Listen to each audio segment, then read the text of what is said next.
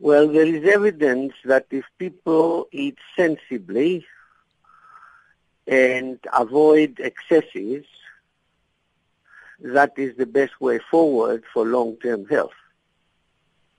Is there any research that, that's being presented at the conference that, that gives us kind of a guideline on what's sensible eating? Yes.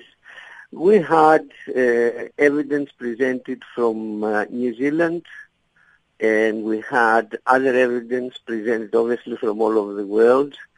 And there are commonalities that there can be very little agreement about. So it is really not a case of like what every diet or all these plethora of diets give us, uh, high in this, low in that, and so forth.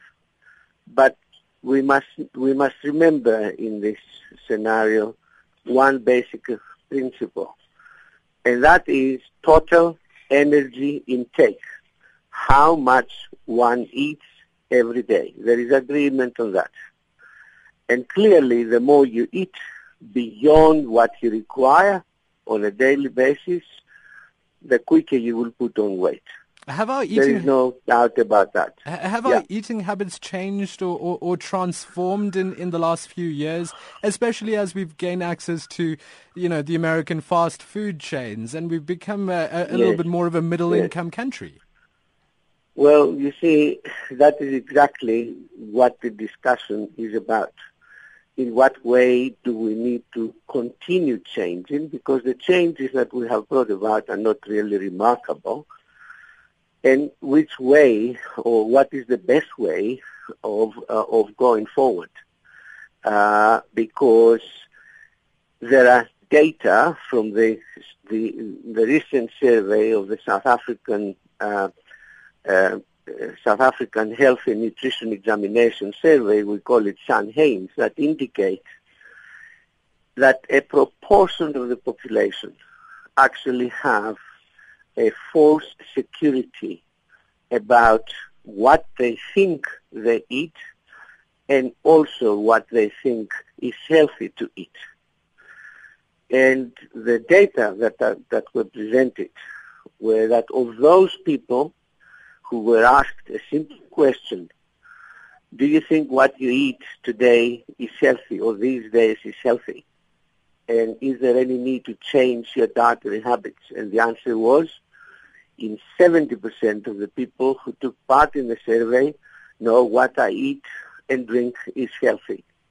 Now, of these people, as many as 35% were hypertensive, 10% were diabetic, 26% were obese.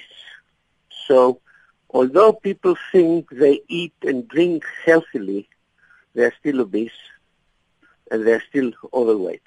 These non-communicable. So we, we do have we mm-hmm. do have a huge problem to address, and we need to confer and think very critically as to how we are going to go about addressing it. Yeah. Prof, before we let you go, how have these non-communicable diseases, the, the, the, the, sedentary lifestyle that we lead in South Africa, our, our, you know, kind of dysfunctional diet even, how is this all affecting our population's lifespan? As a South African, has it affected what our average life could be? Yeah, well, you are restricting the, uh, uh, the, uh, the life expectancy to South Africa which, as you know, uh, was shortened, uh, but now it's beginning to rise again, and we ought to be very happy about that. But on a global uh, uh, situation, or the, one knows that we live longer.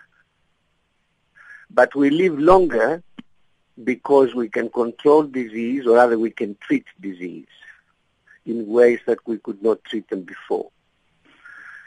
We live in a world where certain diseases are diminishing, but there are others, like obesity uh, and the NCDs, that are rising, especially in developing and underdeveloped countries. And that for South Africa is something that we need to address on a serious basis because it has very serious both human and economic consequences in the future. Prof, thank you so much for joining us this afternoon.